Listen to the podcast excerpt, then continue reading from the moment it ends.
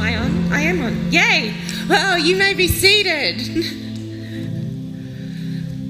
so good to be with you today. And I'm so glad if you're joining us online today. I hope that um, things are safe at your place. We are very aware of everybody that's been impacted by so much rain and um, praying for you if that's the case for you. Um, need the glasses or I'm just going to make stuff up.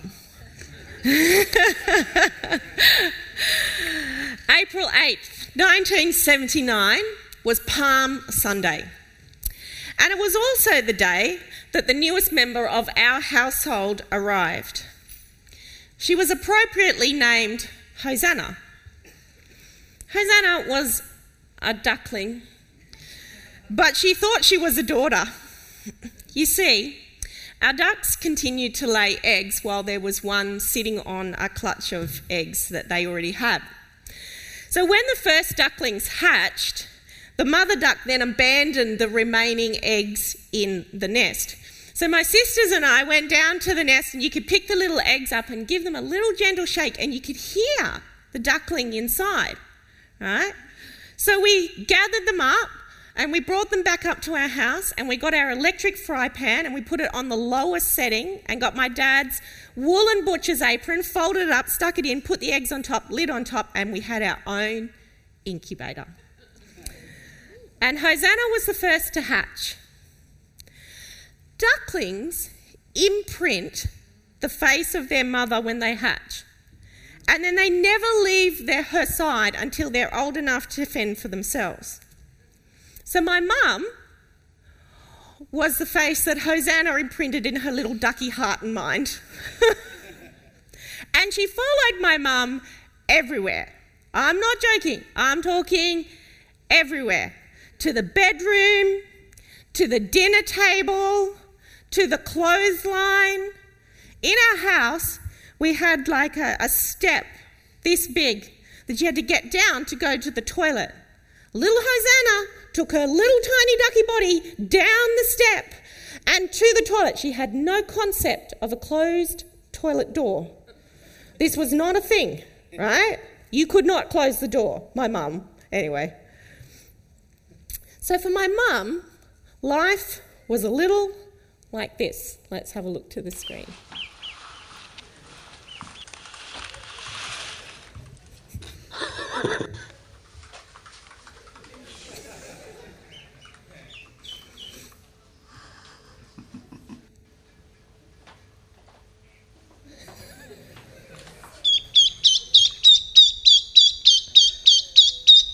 that was the toilet issue.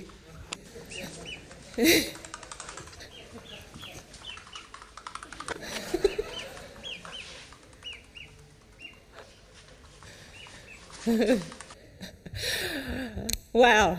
I, am not, not joking, that's what it was like. You know, filled with poetic revelation, David writes in Psalm 23, verse 6 Surely goodness and mercy shall follow me all the days of my life. From the message version, it says, Your beauty and love chase after me every day of my life. For so many of us, this scripture holds this beautiful image of the kindness of God for us. It's a promise that brings hope and strength and joy to our lives. It's a promise we hold on to and confess in the darkest seasons. And it's a truth we rejoice in when in life's grace, greatest triumph. So I'm going to ask Jonah and Sarah just to come and, and help me for a, a minute because I, I think it's, you know, let's visualize this for just a second. So I've got goodness and mercy. Who will I choose? Which one's which, right? Sarah's going to be goodness because I, yeah, anyway. All right. So here's the psalm it says, Goodness and mercy shall follow me, right? So wherever I go, I've got goodness and mercy following after me. It's like this amazing promise of God. They're good, aren't they? so if I if I come off the stage, I've still got I'm leaving church. Goodness and mercy are still following me, right?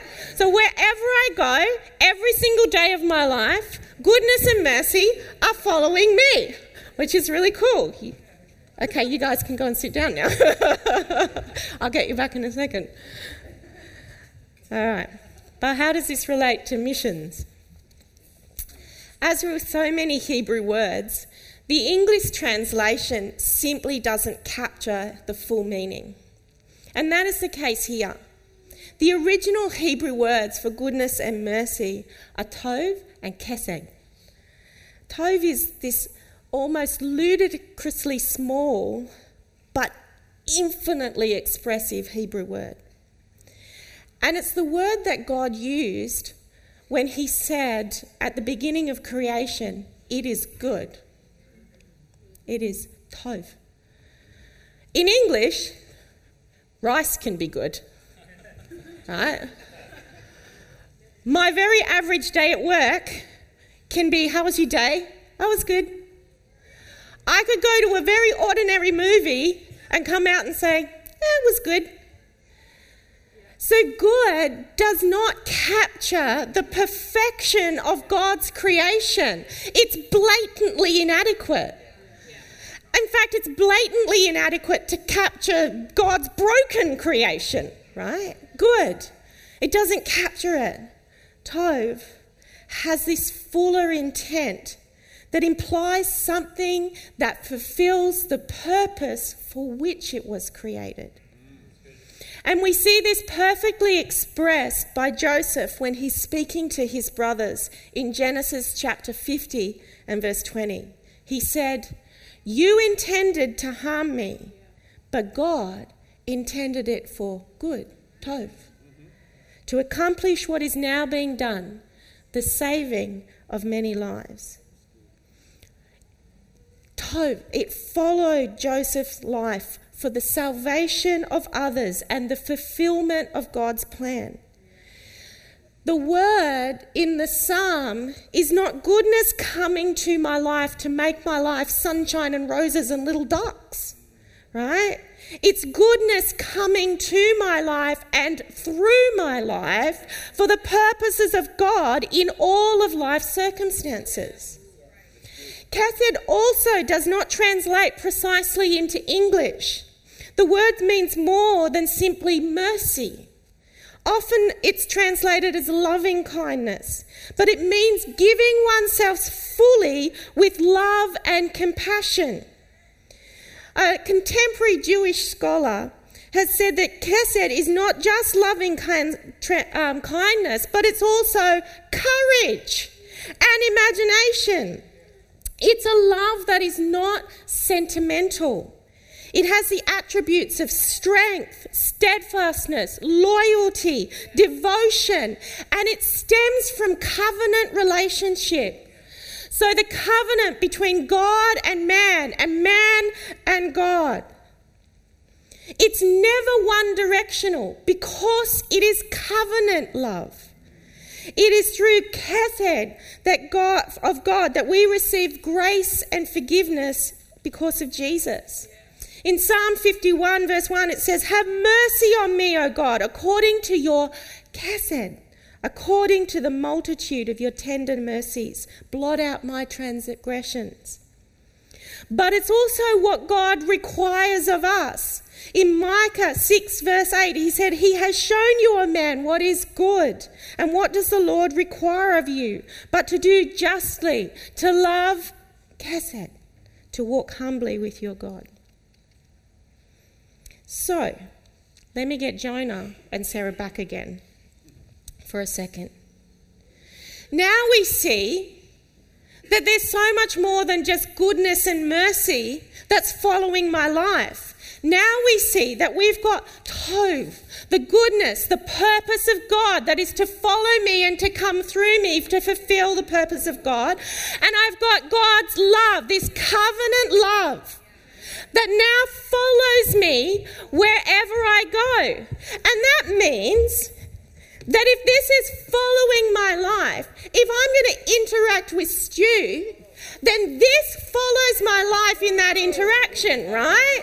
There's a wake to my life. It was never about me, it was always about others. There is something that follows my life wherever I go, wherever I interact for every day.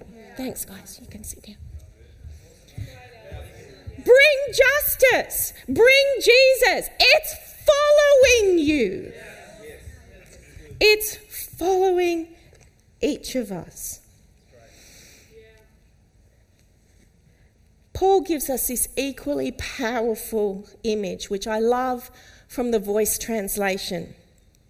In 2 Corinthians chapter 2, verse 14 to 15, it says, Yet I am so thankful to God, who always marches us to victory under the banner of the Anointed One. And through us, he spreads the beautiful fragrance of his knowledge to every corner of the earth. In a turbulent world, people are either dying or being rescued. And we are the sweet smell of the Anointed One to God our Father. My life and your life was always meant to have an impact, something beautiful that brings the justice and brings Jesus to every part of the earth. When I take my faith promise card and I complete it, Tov and Kesed follow my life. They follow my finance to the lives of others. Across the world, my life now begins to express the promise of God. Goodness and mercy shall follow me. The beautiful fragrance of the knowledge of Christ spreads to villages and homes and hearts that I can never reach by myself. But what about here? What about this city? What about the homes and hearts of people I can reach? What will be the impact of my life here?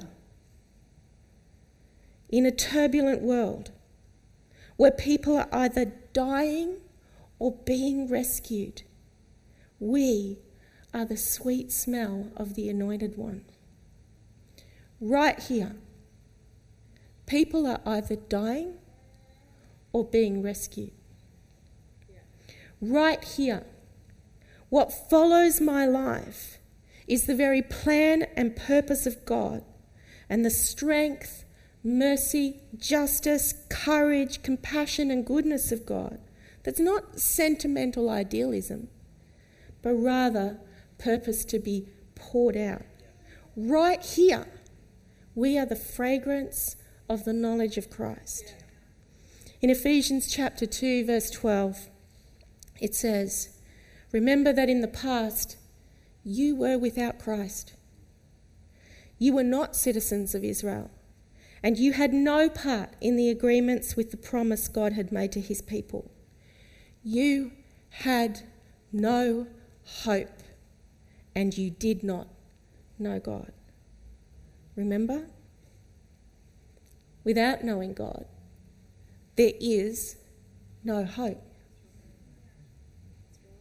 And right here, in this city, in every school, there's a generation who are dying without hope. Being without Christ is not their past. It's there now. And it will be their future unless we choose to change it. In 2020, an organisation in the US did a global study of teenagers. Um, and they looked at five areas of their lives religious attitudes and behaviours, personal struggles, gender identity and relationship, digital connection, and the impact and influences and guiding voices in their lives. 420 Australian teenagers took part in that anonymous online survey, and this is what they found. Let me get a slide up. Australia was the fourth most secular country in the world the only country surveyed that said there was a higher percentage of teenagers with no religion were China, Japan, and the Netherlands. Of those who said they were Christian, by far the majority were nominal at best. Only 3% of those who said they were Christian met the very basic criteria of a committed Christian as, I, as defined by this study. So if we have a look, those six traits were we believe that God exists and they can have a personal relationship, believe that Jesus is the Son of God, believe that forgiveness of sins is only possible through Jesus, believe the Bible is the Word of God, and get this read Scripture on their own at least once a week, and pray at least once a week. 3% of kids who said they were Christian. So in this room, there's maybe 250, 300 of us. So we're talking at most six kids, nine kids, at most. I want you to think about that in 20 years' time. What does that mean for this nation? What does it mean in terms of the voices in this nation? Because if we look at the kids that weren't Christian, let's see what they're doing. Have a look at the next slide.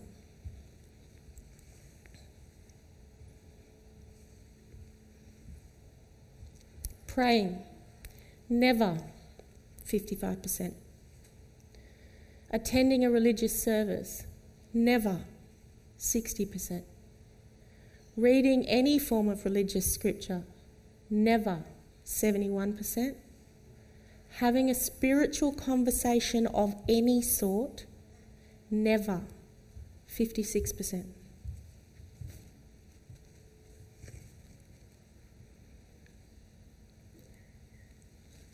They don't think about God. Ever. They are without God and without hope. If we look at their mental health struggles, we'll see that they're significant. In the last three months of the teenagers surveyed, 74% said they were lonely, 60% said that they had high anxiety, and 53% said they were depressed. In fact, when the survey was done, one in four said that they'd had suicidal thoughts. Yet, if we look at what happens when they engage with the Bible, we see that this has a profound impact. Loneliness drops, anxiety drops, depression drops if they read the Word of God once a week. Once a week. In fact, it had a profound impact not only on their mental health outcomes, but their gender identity, use of pornography, uh, whether or not they would go to a pastor or a leader for advice around life's big issues. Of the completely unchurched kids in Australia that responded to this survey, however, 71% of them said that the Christians they knew were kind and caring. And in fact, two th- out of three of them said that they might attend church if someone invited them. And if they had a personal experience of faith, for example, a prayer answered, they might change their mind.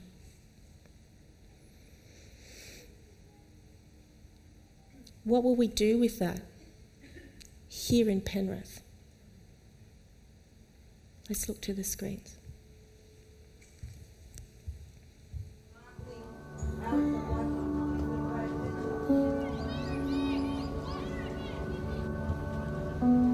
Been 30 years since I've been back here at this school. 87. There I am right there. I grew up with a dad who was a professional deep sea diver, so I guess for the first 10 years we moved about in all different kinds of public schools. But when I got to high school, to Narrabeen High School, we stopped, bunkered down, dad changed jobs, and I did the whole of my high school in one place. And it was in these classrooms when I was 14 years of age that a man by the name of Neville, who used to be an electrician, in fact, I think he still might be, and he would take Tuesday afternoons off and he would come in and teach kids scripture. And I was one of the kids that forgot to take in the exemption note, and because I forgot it, I found myself in a classroom like this with Neville Walters teaching about 15, 20 kids about Jesus, about the gospel, about creation, about reason and meaning and purpose to life. And it was the very first time I ever heard about Jesus, about the kingdom, about the message of Christ. And right there, right in this classroom, I prayed a prayer and it changed my life. He never knew that I prayed that prayer.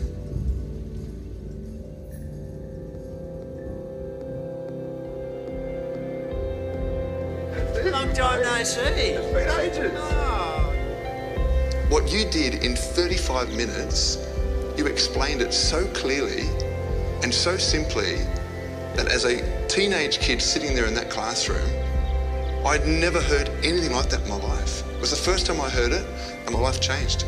mate, you're awesome.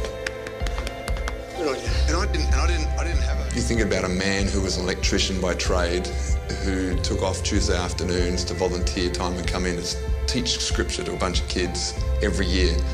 And I can't even imagine how many thousands of children one life must have impacted over all those years.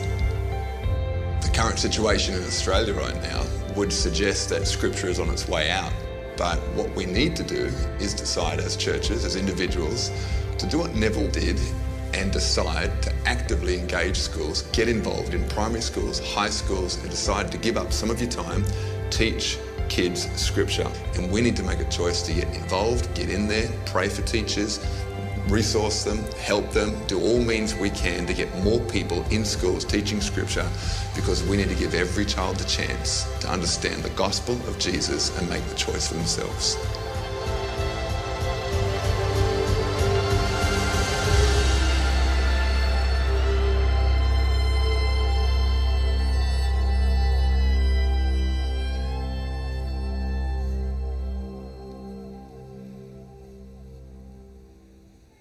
I know many of you would know Pastor Joel A'Bell, but if you don't, um, he became the lead pastor of Hillsong Church in Australia, and now he leads a missions organisation across Australasia. He'd never heard, was without God and without hope. Pastor Matt, how did you hear the gospel? uh, in primary school, there was this uh, person named Mr. Mayo. And um, yeah, he invited me to his youth group when I was in year six.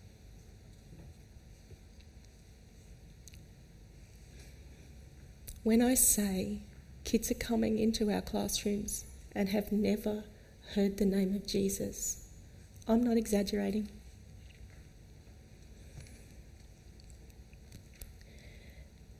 New South Wales curriculum gives 30 minutes a week for approved providers to come into school and educate children on the faith of their family. And that means for children and young people who are enrolled in SRE, we can teach the core dr- truths of the gospel. We can share that God loves them. We can help them engage with the Word of God. We can pray with them and teach them how to pray. Yet across this city, there will be children that don't have that opportunity because there's no teacher for that 30 minutes. In a turbulent world where people are either dying or being rescued, We are the sweet smell of the anointed one. Bring justice. Bring Jesus. Bring hope.